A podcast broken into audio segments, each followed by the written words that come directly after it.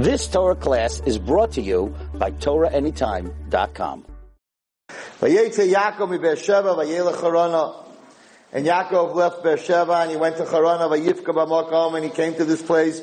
Zok Rashi vayifka b'makom.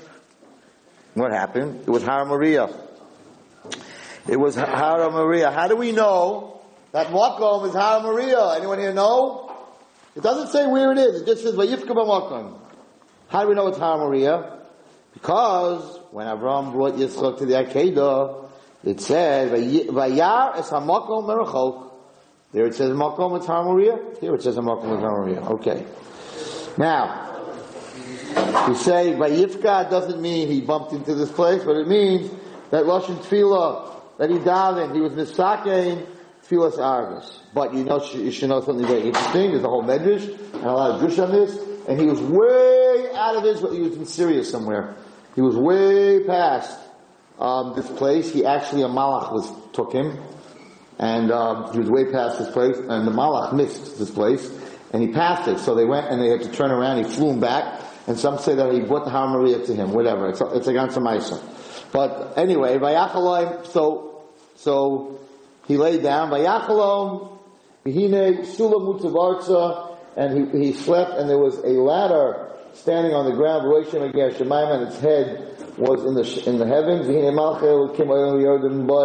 And the malachim of Hashem were going up and down. It really should have been going down and up, right? Because first they have to come down to the world, and then they go up to the world, right?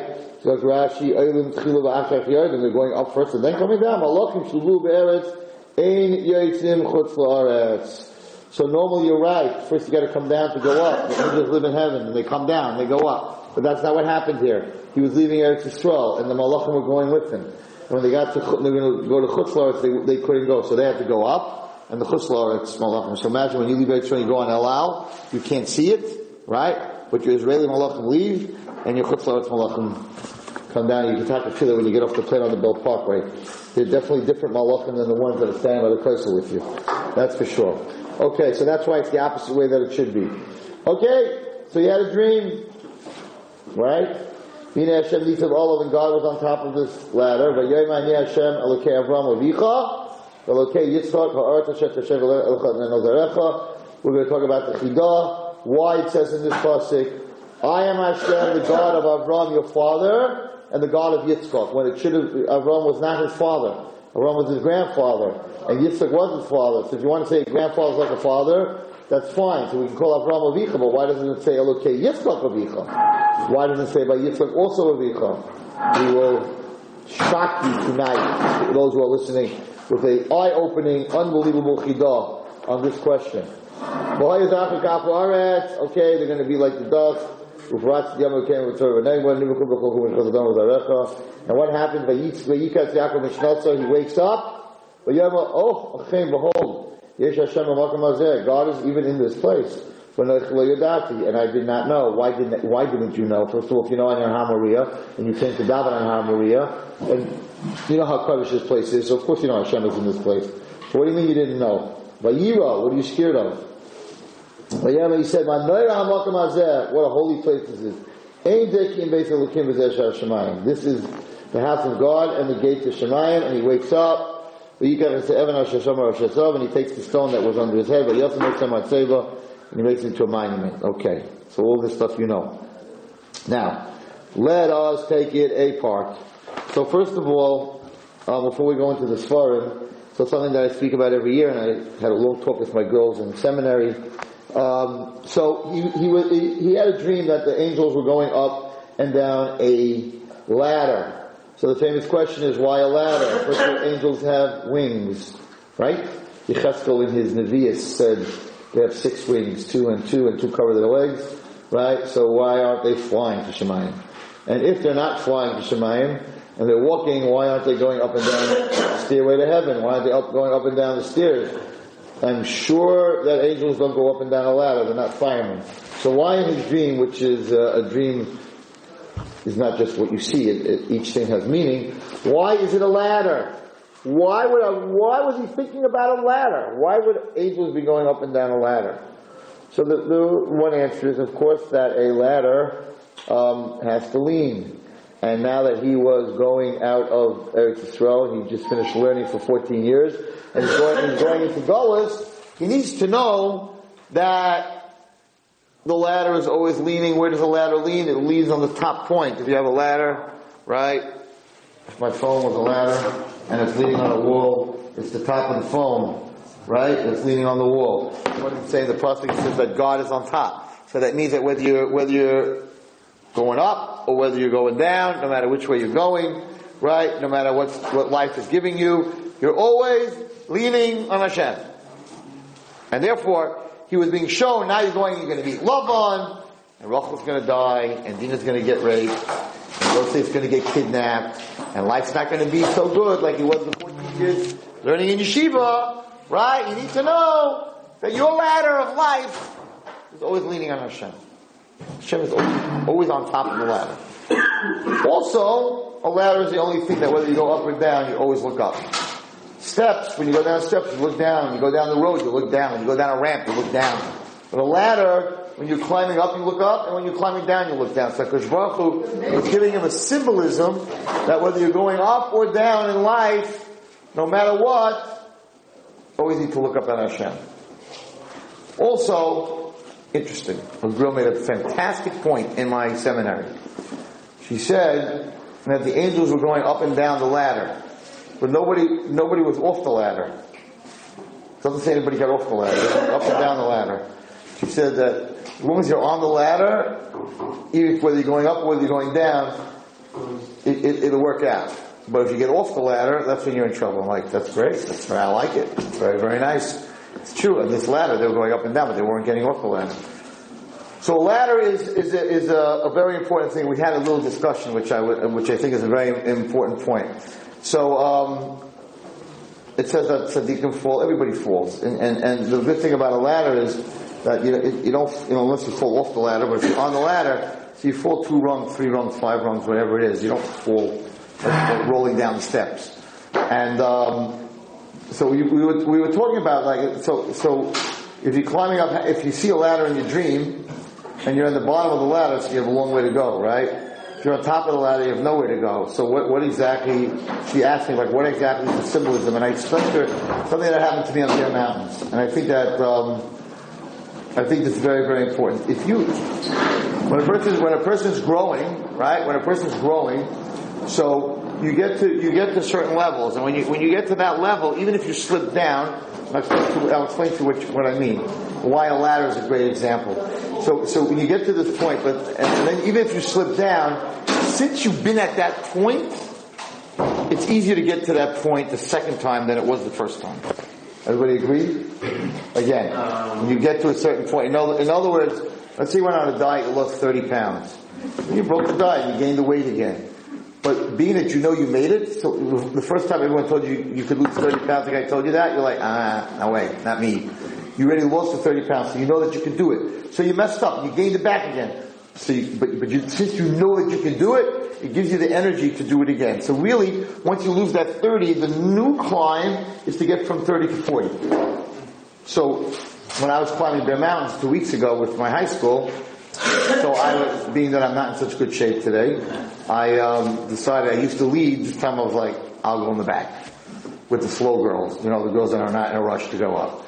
So uh, this is a pretty big mountain, and um, it's extremely steep. I don't go on the path. I go totally off the path. So um, that's the one place you can go off the derech. Uh-huh. Rabbi joke. Anyway, so so it's so it's a it's, the incline is like really like this. It's like really hard, and you have to be breathing hard. Your heart's banging away. It's it, you're getting nauseous and dizzy, and it's hard. It's very hard. Even for the young kids, it's very hard. So we get to the middle of the mountain, and these three girls that are in the back with me, they're not in very good shape. They're going to be angry that I said it on tape, but no one knows who the three girls are. Um, and they're like, they sit down on the phone and they're like, Rabbi, that's it. We're not going another step. So if it's one girl, you could talk into it, but three of them. We're not going another step. I'm like, no, you don't understand. We're in the middle of the mountain. I'm getting my second wind now. So I'm like, we're in the middle of the mountain. I'm not going back down the mountain and then climbing back up the mountain. Forget it. So I'm not going down the mountain. I'm not insured to send you down the mountain without a path, right? Without you knowing where you're going. So there's only one way that we're going on this mountain right now, and that's up. And they're like, unless you carry us, and you can't, we're not going up. So I sat down.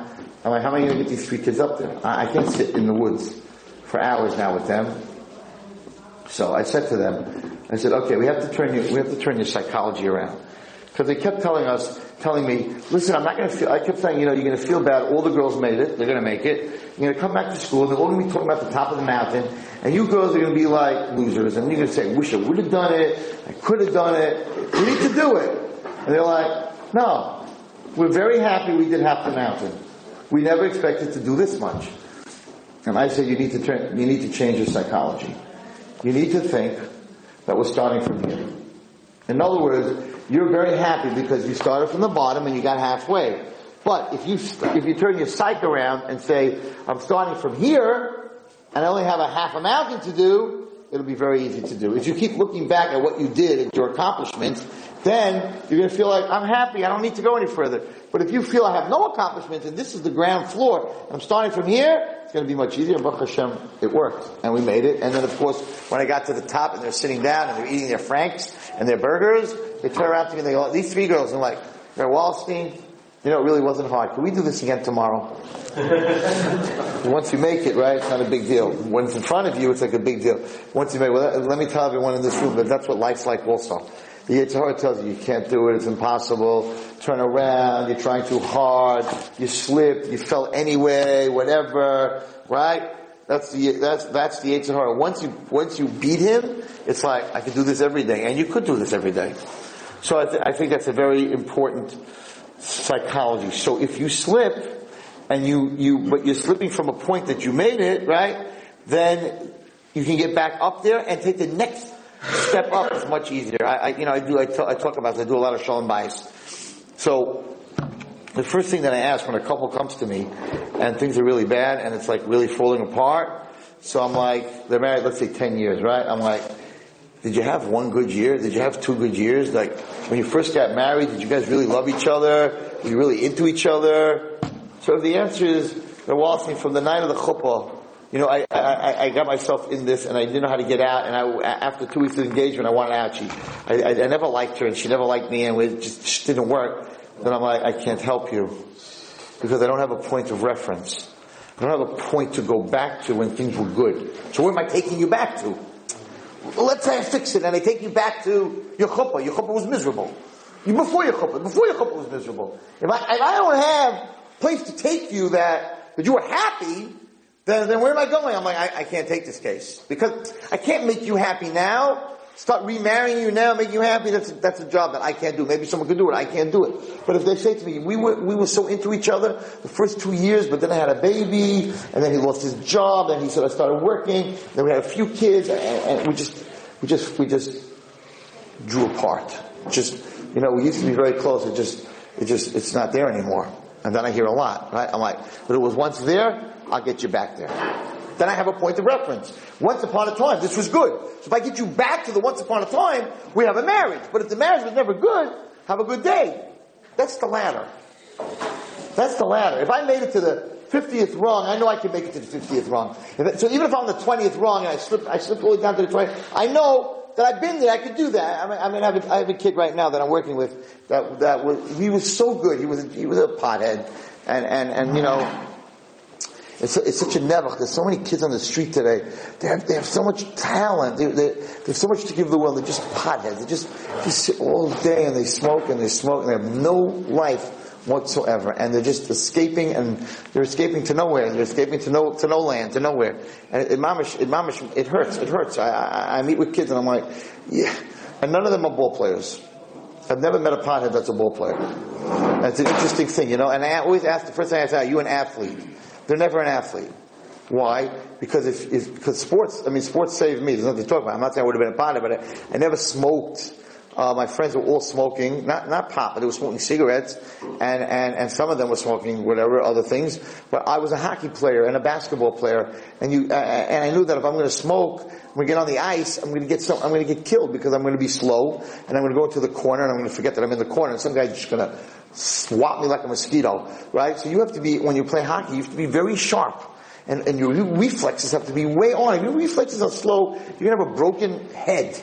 So, so, and, and, and to do a shift in hockey, if you're smoking, you, you, you, you can't do a shift. So, so the hockey players, they don't smoke cigarettes. They chew tobacco, and spit, spit tobacco, which I'm not, would never do, right? But, so, so, so that saved my life. I mean, the mice, that's say sports, I have to say, the, the, so there's, there's, an adrenaline and when you play ball, right, there's this competition and there's a hit that last shot with two seconds left. Every kid's dreaming, right? They used to make noise and, you know, you cheer to yourself as a kid, ah, ah, you know, walk around, people think you're out of your mind, right? But you, you have in your mind like, you know, bases loaded, two outs, three, two, full count, I'm the guy at the plate. As a kid, you're dreaming about it, you know, hit the home run for your adrenaline. So if you're an athlete, the, com- the competition and, and the adrenaline, you don't need this garbage. Because this, this, garbage is not adrenaline. When you smoke pot, you don't get adrenaline. You just, you, you, it's anesthesia. It's like it's like going to the dentist and, and, and being anesthesia for the rest of your life.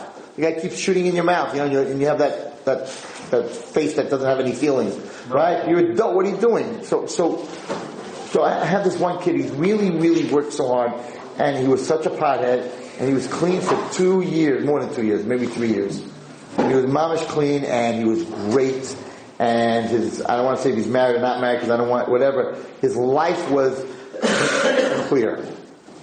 The world was clear. And he was doing very well and fell right back.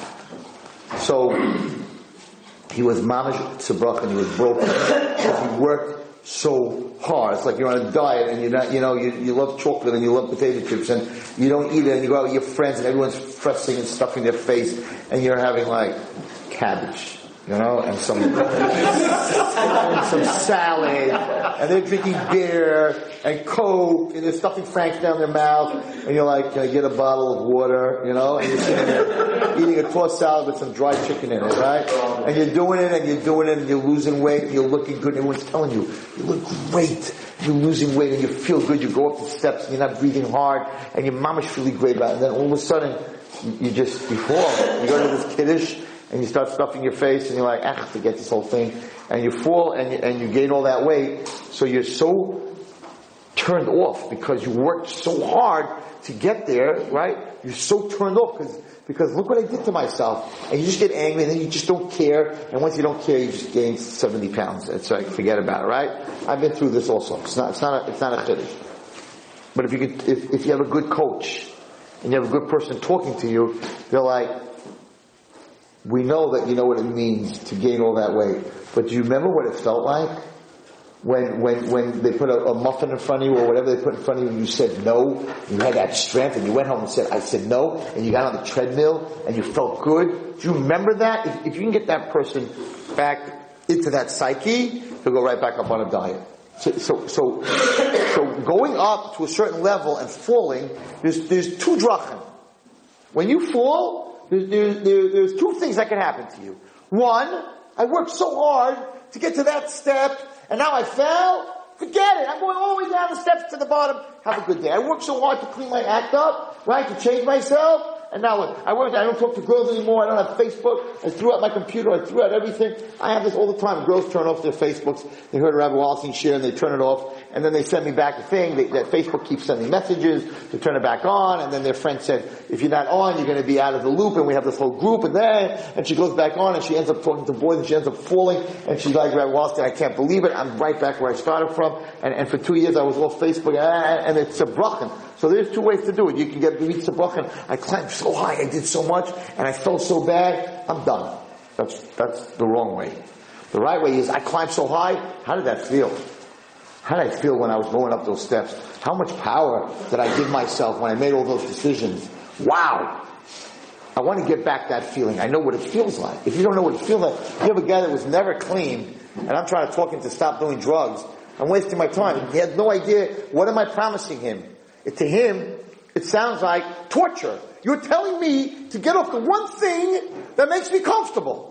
Right? And what are you promising me? The promised land. But I was never in the promised land.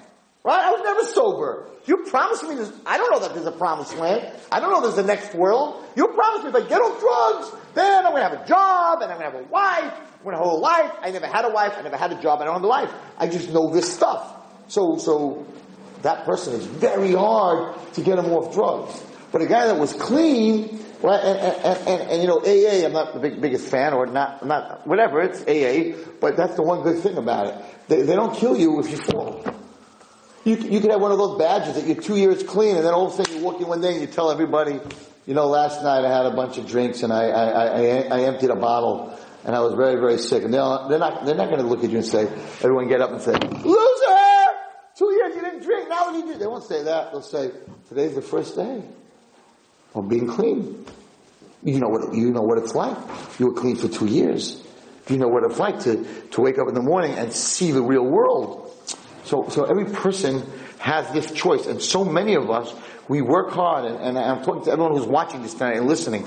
You work so hard in the, that's the physical world I'm talking about. I'm talking about the spiritual world. You work so hard and you work so hard and you're so good for a year and you're so good for two years and there's guys in this room who know exactly what I'm talking about and you're good for two years and you're good for three years and then you fall and once you fall you say like, you know what, I'm, I fell, I'm dirty, I'm no good, I've had it, I'm done. No! Look at the three years you were good! Focus on that! You went to shul, you went to mikvah, you put on tefillin, you daven three times a day. It was amazing. So what do you, what do you look at your failure? Look at what you did. So then you can zoom up to that spot, right, on the ladder, so to say, and now you can say, okay, I did this already. I put on tefillin. I went to mikvah. I went to daven. I stopped looking at girls. I have shmir sinayim, right? I'm here already. So now, like the girls that, that were on Bear Mountain. So now, we're starting from here. Don't look down the mountain and say, I did half. Say, now I'm over here. I got here already. This is not something new. I got here already. So now it's the new thing. You need to take the next step. And, and that's the sulam. And that's what, even beyond them, everybody goes up and down, and Wallerstein goes up and down, everybody goes up and down, everybody has to work on themselves. Everybody slips, Sadiq slip, regular guys slip. The question is, what do you do when you fall? Do you lay on the floor, then you're a loser. Do you get up, right? Get up and walk. Everybody falls, everybody slips. The question is, do you stay down or do you get up? And this was a lesson that Yaakov Avinu had to see because Yaakov Avinu was going into some really hard, hard times. Coming out of yeshiva, he was going into some very, very, very hard times. And what happened was that he, he, okay, this, um, this is just one shot. There's many, many shots in here. But Yikas Yaakov Mishnasai, he woke up and he said, okay, Yesh Hashem b'makam hazeh, lo yudati. God is in the whole world. Not just 14 years in Shem Ve'ever and learning with Avraham Avinu. But Kosh Baruch Hu is in the whole world because, and I told this to the girls, right? Vayira, he said. The whole world is the house of God. So now when you come to, you come here to shul and to daven, so you have Shemir Sinayim and Kavana, you get dressed the same way when you walk out, hey, that's not shul, you know, I can act any which way I want. Oh no. Oh no. This world is an unbelievable place. It's an unbelievable, I have to tell you a story. Uh, I just don't want to, the, the, the, the, the, this world that we live in, if we understood what an unbelievable that is based on the Kim, it's the house of God, and in the house of God, first of all, you have to live a certain way in the house of the, oh, so you, he woke up. You, we all have to understand that that when we live in this world, we are in the beis Elokim. Don't think that outside or anywhere that you are at work or playing ball, wherever you are, it is always beis Elokim, and it's a very scary thing because when you're in beis Elokim, you have to act a certain way. You have to be careful with Chilul Hashem. When you're in the king's house, you can't disgrace his house, right? So the whole world is the beis Elokim. Mandira Makamahu is what an awesome place this is. Not not scary place, awesome place that in, in, this world we are able to do mitzvahs. They are so easy. You have no idea. I don't like to talk about myself, but it's just an interesting story. I, I was um, on Sunday. So Sunday during the day, if you remember the weather, it was very, very warm. And then all of a sudden, when the sun set, like at four, or five o'clock, the temperature must have dropped 30 degrees. It, be, it was freezing. When I went, when I went to Mincha at one o'clock, it was warm. When I went to Meyer at 5.30, it was freezing. Everybody was shivering. So in Landau's, there was, I'm sorry, I didn't go to Meyer. It was the last mincha was, I don't know, quarter to five, whatever it was. 5, 545. The last mincha was 545. So, or 530. So I went to the, I'm, I'm, I'm going into the last mincha, and, um, I don't want to miss davening, right? So it's like two minutes before, and there's this lady, she never, she got hit by a car, the one that collects outside land, she's in two casts, she's sitting there, and the guy that always sits there, he's sitting there. And they're shaking. They're shaking, they're shivering, because it just got cold all of a sudden. So I, said, I went over to her and I said, can I get you a hot tea? So she says, sure. No sugar, no nothing. I'm like, okay. I looked at him, he goes, give me a coffee, sugar, milk, everything.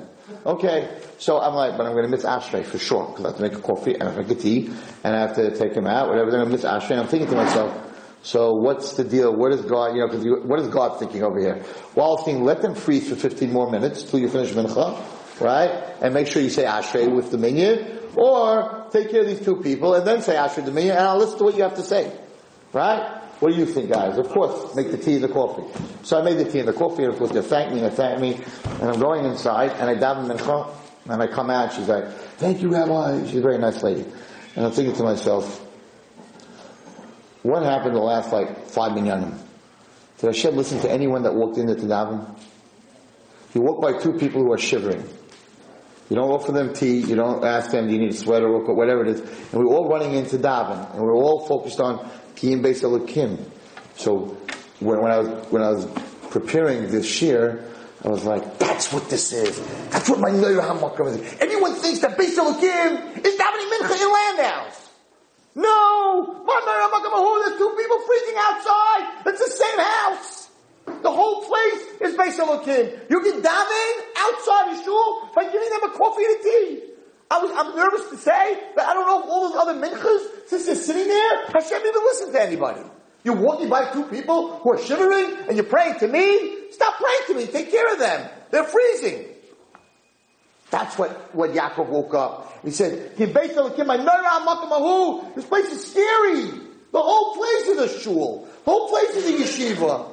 And, and at the same time, you can get a mitzvah. So easy to make a tea and a coffee. it's a big deal to make a tea and a coffee.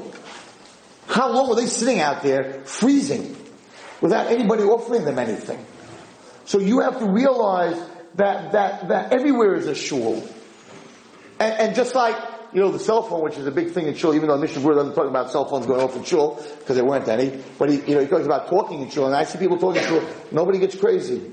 Oh my God, if I forget to turn off my phone, and it starts to ring, no, there's no isser, no isser that says you're not allowed to have a cell phone go off in shul. It disturbs everybody else, but there's a beferish isser, you're not allowed to talk to another person in shul. Nobody goes crazy on that. Guy's talking in the corner, guy's talking at the table, Nobody goes crazy. The cell phone goes crazy. Kim Beis Elokim, it's all the Beis Elokim. The whole world is the Beis Elokim. When you go into a bank and you're on your phone and the person, the teller is waiting there, can I help you? And you're talking, can I help you? Until the guy behind you says, excuse me, she's talking to you. Oh!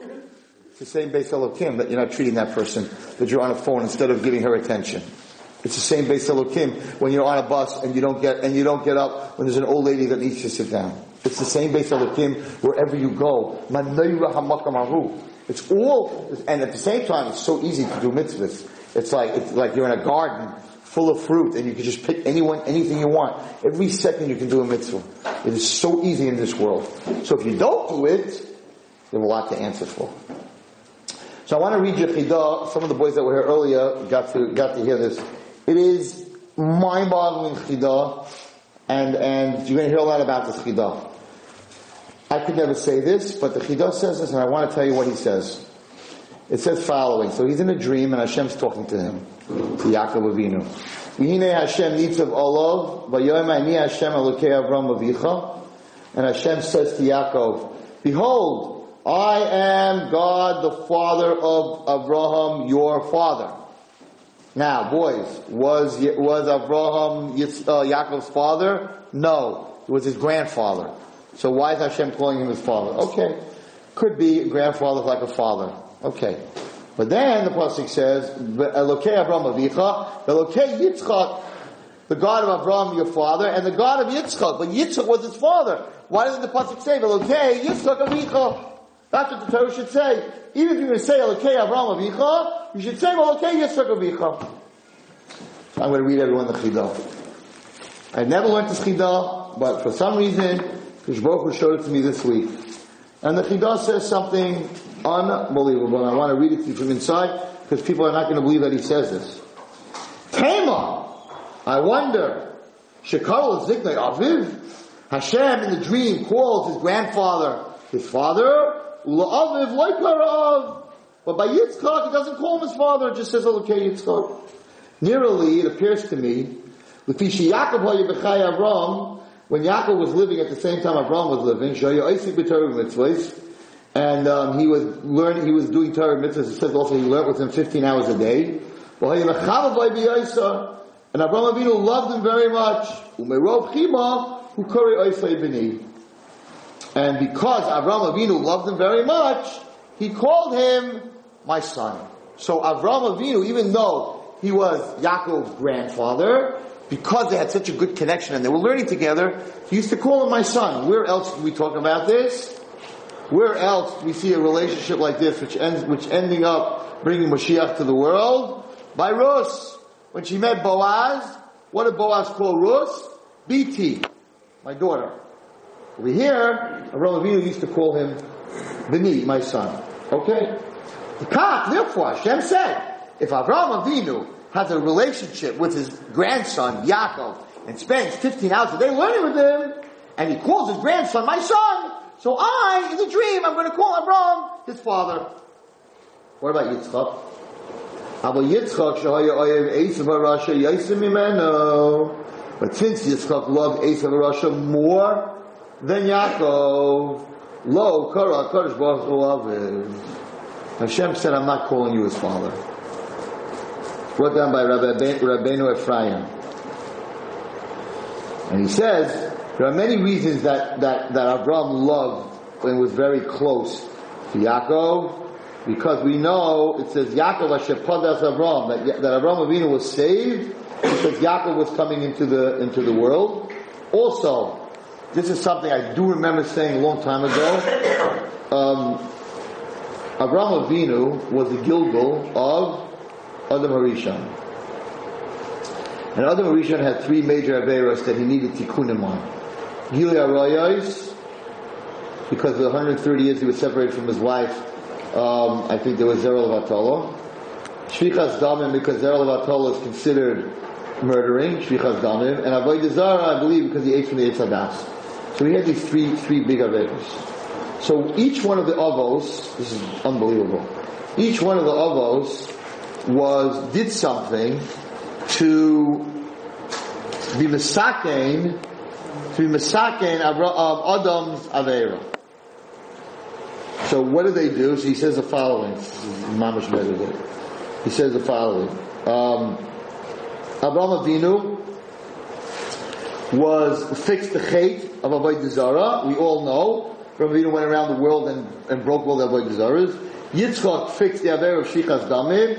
And Yaakov fixed the Avera of Gilei Arayos. How did they do this?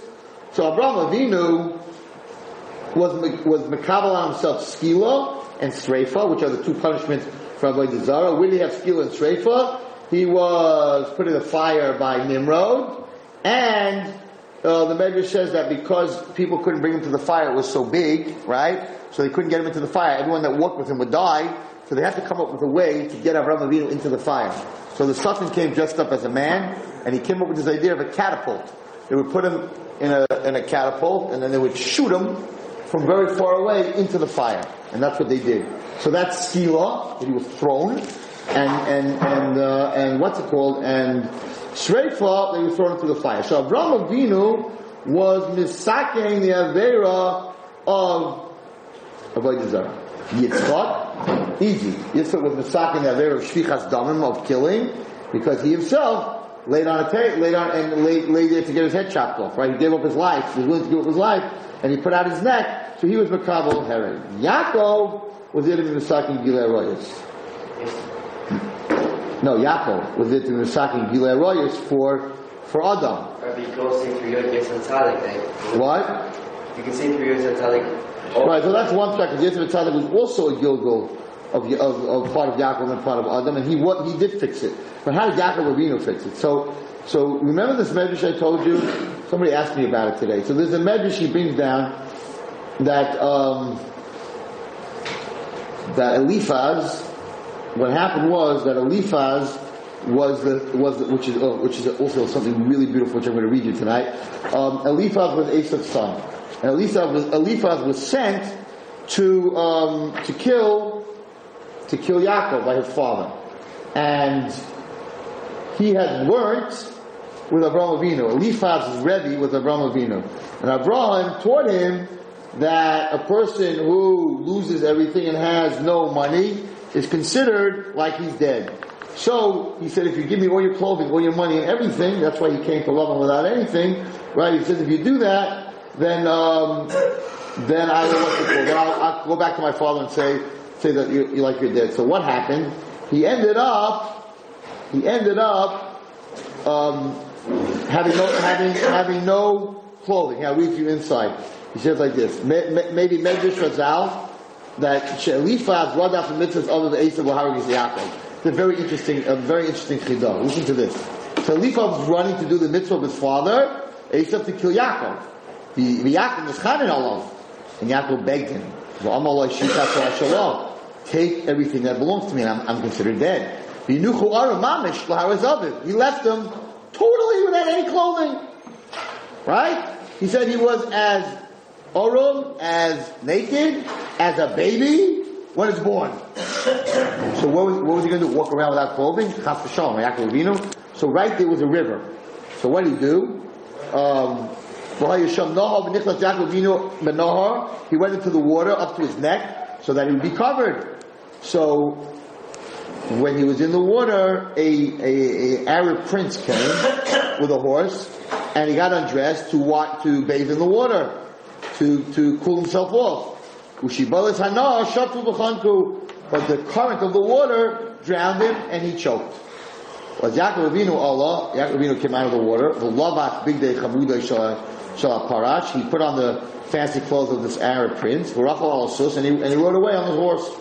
But here Yaakov oh, and he was very worried that if the, the relatives will think, or the Arab think that he drowned him to get his clothing, whatever it was. So he was very worried. Um, and that's when he ran to to, to learn in, in, uh, in Yeshivat Eber for 14 years to hide. So he says, he brings down this measure. So he says that when Yaakov was in that water, he was also in sakana of drowning, of, of, of choking. So he was willing, willing to, to, to, to die. He was, he could have died. And therefore he was also misakein for, um, for, for Adam. So Yaakov was actually misakein Yile Aroyas, and, and it's also brought down that he, that, that through, through Yitzhak Hatzadik. Okay. Well listen to this. Um, another very beautiful pshat that I never said before. Very, very lundership pshat. He says like this. Everyone knows the story as kids with the rocks, right? So he, um, he gets, he gets over there, and what does he do? It says, um, V'yikach me'avne hamakom, right? He took from the stones, and then, when he wakes up, v'yikach eved. He takes the stone. So make up your mind, were they stones uh, or stones? So we all know, the Medrash says he put stones around them to protect them from the animals, and they all became one stone, and he used that stone. So I asked the Kasha, he asked the Kasha, what, what, what are you doing, what are you making miracles? Why are you taking all 12 stones and making them into one stone? Whatever stone he put his head on, right? Take that stone and make a matzeva out of it. Why did Hashem, Hashem doesn't make miracles for no reason. Why did Hashem make this miracle? Why did Hashem make this miracle? So he says, the Chidah says, that these stones, these stones were from the um, Mizbeach that the Akedah was on.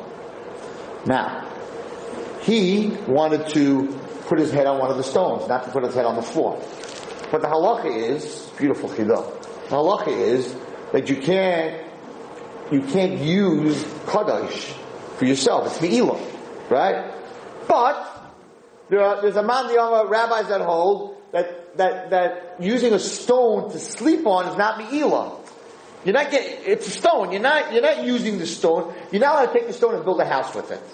Understand? You can't use that stone to build a house, build a tower, right? But sleeping on a stone doesn't change. You're not, you're not using the stone. You're putting your head on a stone. That's not me'ilah. There's a machlekes. So, so he had a problem. He didn't know, right? He didn't know if he could put his head on that stone or he can't put his head on that stone. and the reason there was a big problem was that there were other stones So, e- so even, even if it's a suffix, right, you're not sure if you could use it or not, so use a different stone. Use a different stone. So what HaKadosh Baruch Hu did, he took all the other stones, and he made it into this stone. Now there were no other stones. If there are no other stones, then, then it's not Me'ilah. If there are other stones, you have to say, you know what, instead of using this, it's Kaddish, why use a Kaddish stone? Use a regular stone. So what HaKadosh Baruch Hu do? He took the suffix away. And he took all the stones and he made it into one stone. Now there were no other stones. If there are no other stones, he's allowed to use that stone. That's why he was able to use that stone. Chidah. That's why he took all the stones and made one. Otherwise, why are you doing that for? He did it so, otherwise it would have been a big shiloh. Once they're all one stone, there are no other stones, then for sure he's allowed to use that stone. Yeah. That's right. Yaakov didn't have a shell when he slept. When he when he lied down, he went on to one stone. He went on to he had the option of different stone. Only after he No, it became, it it became one stone. Only after he fell asleep. No, I don't, I don't know if it's, I don't know if it, let's, let's, let's read it inside. Let's see what it says inside. The Gemara Chullin. Isa Gemara Ksiva. Vayikach ma'avnei ha'makom. Vayikach es ha'even. Amar Rav Yitzchak. Melame we learned. Shniktu kol oisin ha'banam ha'makom echad. They all became one in one place. V'chol achas achas oimetz alayim yech tzadik zed roishay. Each one said, I want the tzadik on my head. Right? Tanabuku and nivlu keachad. It became one. Atkan. Now, Lefi pshutoy, lokach even echad ma'avnei ha'makom. Lefi Pshuta, it sounds like what you're saying. He took one stone, right? From the Shematim Rav Ashkenazi. The Mavad, the Kulam Haya Tmeim Adirei Toisus, my boy Hacha, What were they arguing about? What was the fight about Lavonim. Why would God make a miracle because a bunch of stones are fighting? So he says the following. In the Sefer Zayis Ranon. It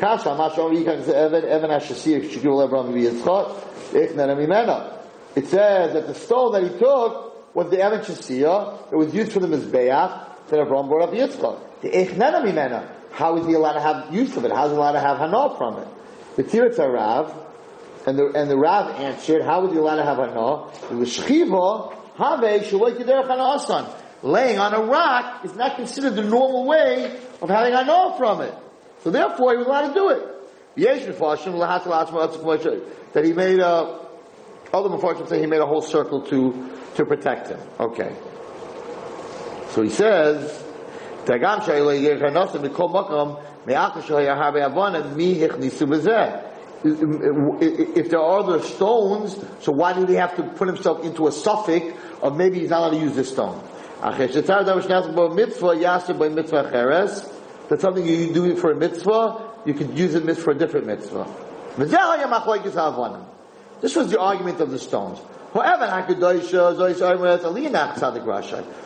the stone that already did kedusha said that the tzaddik should put his head on me. The shaloi kederech hana and shari because it's not the normal way to get hana from a stone. It's, you're allowed to. And since this stone did other mitzvahs, you're allowed to do other mitzvahs. But the other stones, the other, other stone said, since you have other stones to use, it's not right to use a, a stone that, that was used for, for Kedusha. Ki it's Kaddish. Yaakov Avinu, Atzmaha Musupik. Yaakov Avinu didn't know what to do. V'zeh shenema, v'yikech ha'se'evan, v'hei ha'yediyah, ha'evan, the stone with a hey yediyah, shay'evan she'kriba oleh, because this was the stone that Yitzchak was brought on as a carbon. Uksiv me avne, kurek, which because of a shulkach eben avne ha'makom. The Parshat says he took one stone, in Cain, ha'yishav on him, if there were other stones, why was he allowed to take this stone that was already used for Kedusha? This was the argument of all the stones. So Hashem said, I'm going to take care of this argument. I'm going to make you all into that Kaddish stone. Right? Because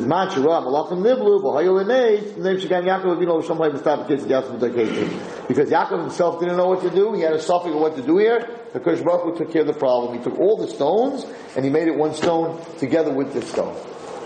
That's, that's, that's what the Chidah brings down. So it wasn't a simple machlekes, I want the tzaddik under my head. Machlekes is stone to that. That stone, they said, it's true you did a mitzvah already, but, but he should put his head on, on us, because you're Kaddish. Why should he use a Kaddish stone if he has all these other stones that are not Kaddish? So Hashem said, now I'm going to take you all, because they all wanted the tzaddik to put his head on them. So because they wanted a mitzvah, Hashem said, you want a mitzvah? You want the tzaddik? And he made it all into one stone. Okay. So that's the chidah for tonight. Now, I want to go into something, unbe- uh, same idea uh, on, on chinuch that I was talking about. Um, it talks about, it talks about Eliphaz. Listen to this.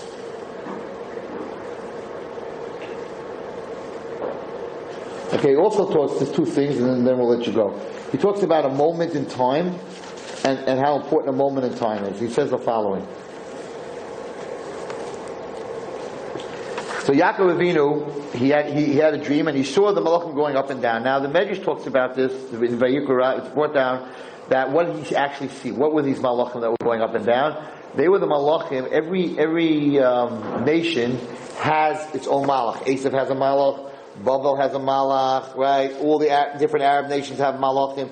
Everyone has a Sar. Mitzrayim had a Sar, right? So he, so what he really saw was the Sar of the, the angel of the different countries that were going up and down. The Greek Empire was big, it fell. The Roman Empire was big, it fell. The Babylonian Empire was big, it fell. Nazi Germany was big, it fell. The Spain, Spanish Inquisition, Spain was big. All these different, Portugal, all these different countries were big and they all fell. This is what, this is what Yaakov Avinu saw. So the Medrash says like this, Shura Shari Umay Shesino Hayum Shal Yisrael. He saw all the nations that are going to control Klal Yisrael. Ra Sasha Bavel, he saw the angel, how do you say sar in English? The officer? No. Minister. The minister, ministering angel of Babel, it went up 70 steps. The Yored, then it fell down. Sashal Mat Madai, Persia. Alachamishim Mishnayim went up 52, fell down. Yavan, Greeks. Alameu Shmonim went up 180, fell down. But Shal Edom. He saw the Edom, Esav, go up, go up, go up and they weren't coming down. Yaakov Omar, Yaakov became scared and he said. Esav, who's against me, it doesn't look like he's ever going to come down. Amalek Baruch Hu. God said to him, Ba'ata al tira Yaakov. You, you have nothing to worry about. Afilu listen to this, the Medrash. Afilu hu oilam yoshev etzli, if Esav would get all the way to the top of the ladder and sit next to me, Misham ani marido. From next to me, I'll throw him down. You have nothing to worry about. Shenema in Tagir Kanesh a. If he if he if he reaches the, the, the level of an eagle, if he goes into the stars, right? Misham aridacha. From there, I'll take him down. Hashem said. But what happened? Rav Shimon Bar said in the name of Rameir, Shbois Nishon is Yaakov Avinu. Yaakov Avinu became very scared, and he said, Shem Kishem Yerida. If Hashem, if all of these all these nations went up and they fall down, I'm also going to fall down. I'm very scared to go all the way up to fall down. I'm like, Don't worry. If you go up, you'll never come down. Loy Hamin, Yaakov did not believe it. But Loy he didn't go up. Amar Kodesh Baruch Hu. If you would have listened and believed me, you would never ever go down. Yaakov would be the head of the world forever. The opposite, but now that you didn't believe in me, and you didn't go up, all four? You didn't want to go up? All four that you saw go up and go down? The Jewish nation is going to be under their shibud because you didn't go up. We will never understand why Yaakov Avinu did not go up. It's not something that we can understand. But when it comes to us, we do understand why we don't believe and we don't go up, even even though we know that we can, and we're not willing to go on that ladder, and we're not willing to climb. Why Yaakov didn't do it, we don't know. But why we don't do it, we know.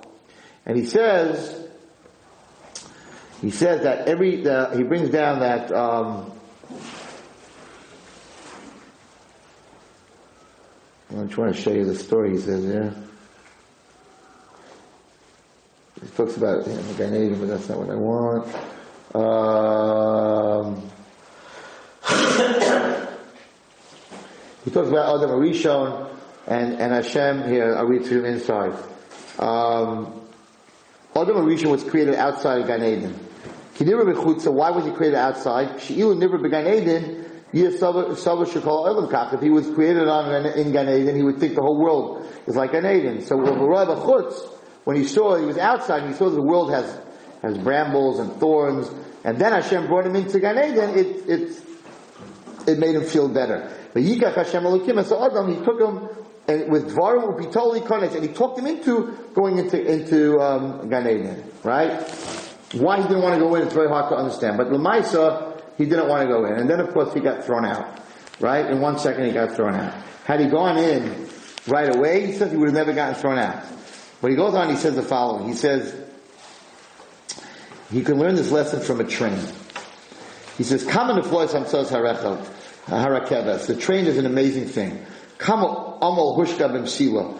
In in in in going hakim. The train travels in a few minutes. You travel so far. And you and you reach your point, or a plane, right? Calls at but the only way you get to your point, she got to his mind Melissa Lakaron, that you were there on time when the plane, when the train or the plane left.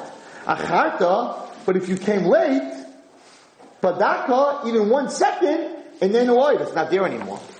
So, so he, he's saying something unbelievable here. He's saying that everything in life has a certain time. And when that door opens up for you, when that thought in your mind comes to change, it's a moment. And if you don't grab that moment, later on you're like, okay, okay, now I'll do it. The train left.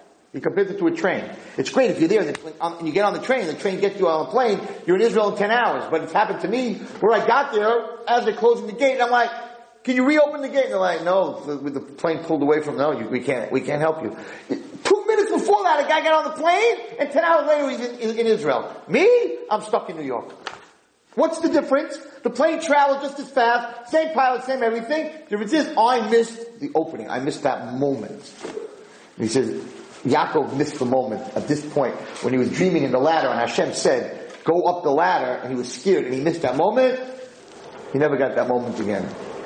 Says, so a person in life, we have certain moments when we want to do something and we say, ah, not today, I'll do it tomorrow. If the, if, if the plane left today and you want to, and, and you'll do it tomorrow, the plane's not there tomorrow. You missed it. I can't tell you when I opened up Arnav how many people six months later were successful said to me, I had the same idea. You had the same idea. You had that moment, right? When someone came to you and said it's a good idea, and you didn't open it. You know? I have a lot of ideas also. I want to open a, a girl's uh, rehab. I have a lot of ideas.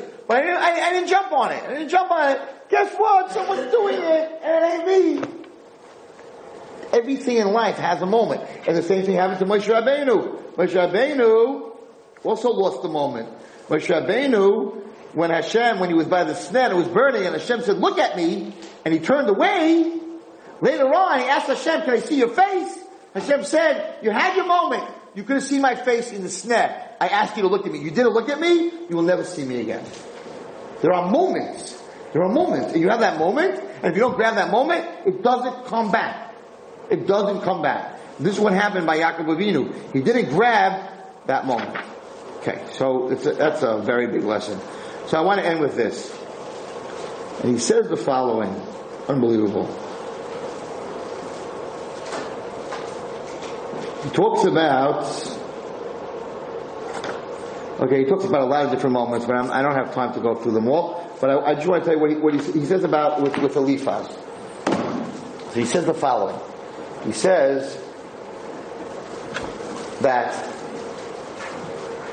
if Avram Avinu would not have I have to read it from inside. It's important to read it from inside because he, he talks about throwing kids out of yeshiva. I, I got to read it inside. No, you got to hear this. You got to hear this. It's amazing. This is Rabbi Galinsky. Rabbi Galinsky is a Magid in um, in Eretz Yisrael, and he just came out with all these forum on um, on the Pashas. I used to go to his shir, and he comes here to America. Now he's not feeling well. He doesn't come. You have to hear this, where he writes about kids.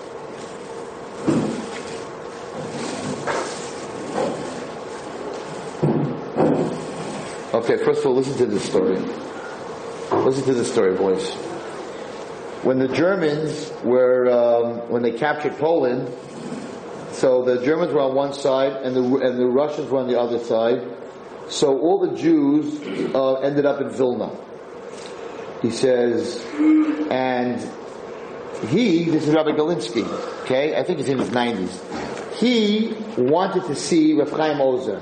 Chaim Ozer was the Gadol Hador. So, um, Rav Chizkiyo Yosef Mishkavosky, whatever, was um, was getting people to get into to go to Rav Chaim Ozer to get a bracha. He said, "I want you to know he's writing on himself now that I didn't sleep a whole night." And I sat and I learned the Masechtas Yavamas because when you go to Rosh Hashiva to get a bracha, go on you're always scared he's going to ask you, what are you learning? And when you tell him what you're learning, he's going to ask you questions on your learning. So Rabbi Galinsky was very worried that the Gadol is going to ask him what's he learning. So he, so he, he was learning Yavamas. So he said, I, I, I just memorized, memorized Chamesh, Esrei, Nashim, He remembered the first Mishnah eh, backwards and forwards because he was scared he was going to ask him. Anyway, he says there were 30 people waiting in front of him and everybody had their problem, whatever it is. Anyway, finally came to his turn, and he came and he's standing in front of Rav Chaim Oizer. Okay? He's standing in front of Rav Chaim Oizer, and he's like, he knows that the first question he's going to ask him is, what are you learning? And the second question is going to be, what chiddush do you have? What do you, what do you have something new? And the third one's going to be, what other chiddushim do you have? Okay? So, he walks in, and the first question he says, when was the last time you got a letter from your parents? was his first question. He said a half a year. I haven't been able to. I didn't get any letters because they're stuck on the on the Russian side. He said, okay. The second question, he says, um, do you have a blanket? He said he didn't ask him if he if he has a place to sleep. He says because we all didn't have a place to sleep. We all slept on the benches in the base in the base medrash, but you could. It was too cold to sleep without a blanket. If you didn't have a blanket, couldn't. His first question was, When's the last time you heard from your parents? His second question was, do you have a blanket? And he said the third question was, can I see your shoes? F Shalira says no lech. He said I was embarrassed, but I didn't have a choice. So I pulled up my pants, my pants legs, and uh, he um, he saw that they were totally the whole top, the whole front was open, right? So right away he gave me money to buy a pair of shoes. And he said, Kan my house is open to you for 24 hours. Anytime you want, you can come here.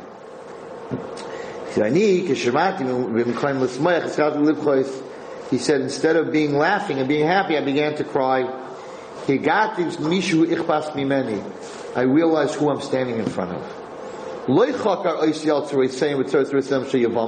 He didn't ask me questions about the Mishnah in Yavamas. Elinyano, he asked me about my tsaras, about my pain, what I'm going through. He said, that's a gadol, that's a gadol in Israel. That's one story.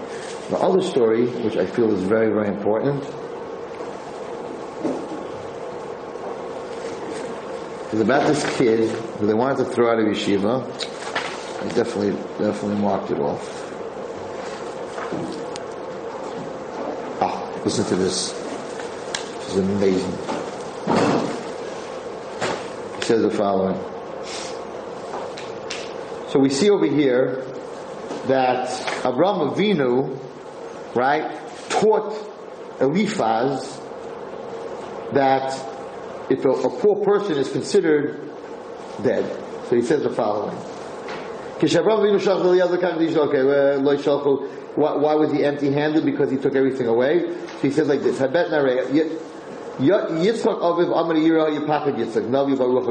Okay. Um, no.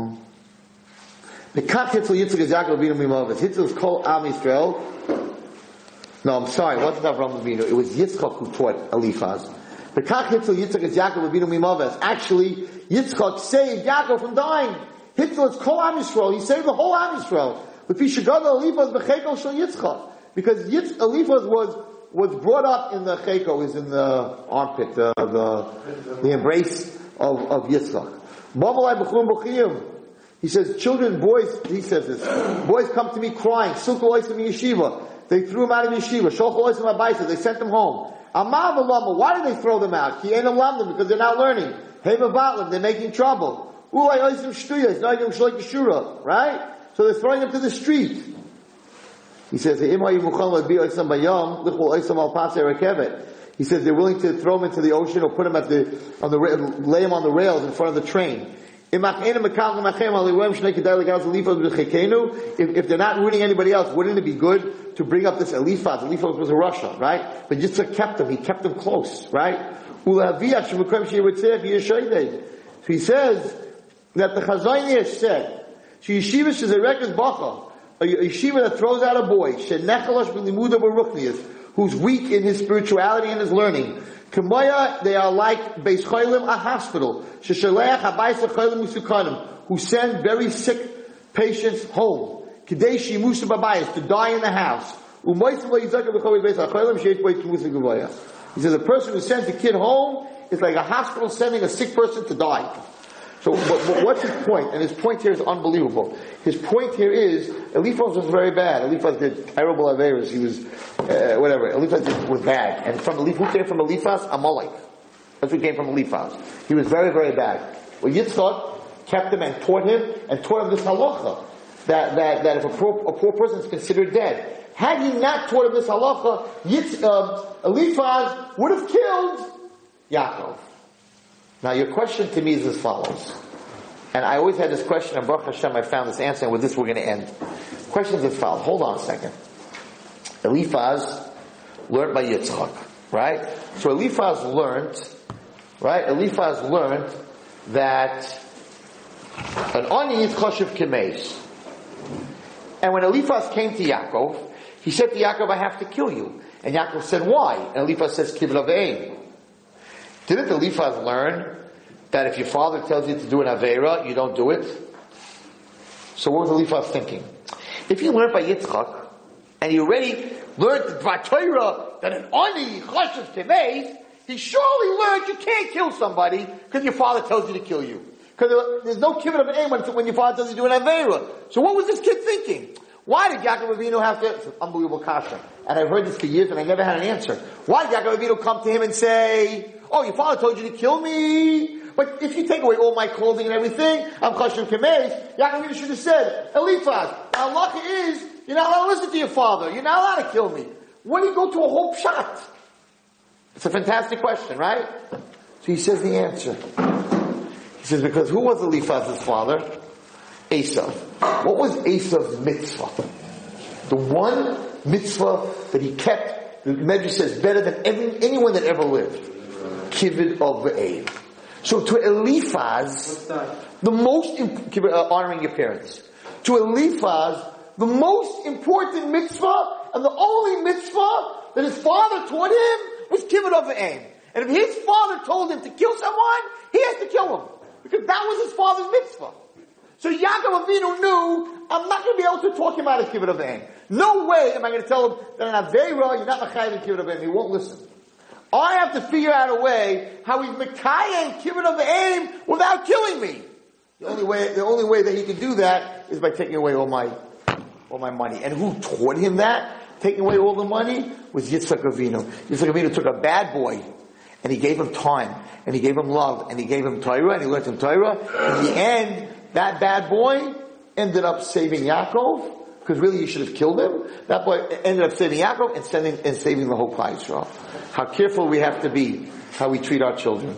And what the Chidot says is the scariest thing in the world. the kid that, the, the person in the boy's life that, that gives him love and gives him care and calls that boy in his class, Beni, my son, in Shemayim, that's what Baruch calls his father. You've just experienced another Torah class brought to you by TorahAnytime.com.